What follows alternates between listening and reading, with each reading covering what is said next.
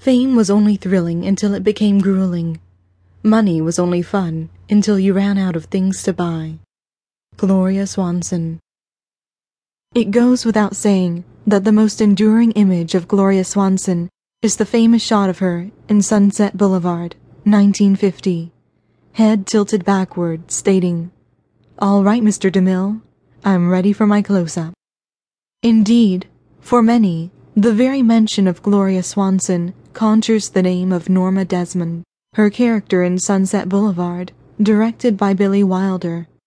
That the shot of Desmond requesting her close-up remains indelibly imprinted in the minds of so many speaks in large part to the power of Sunset Boulevard, one of the most revered films of its times, and the most famous film of Gloria Swanson's career. By dint of her performance in the film, Swanson has become almost synonymous with Hollywood's silent era.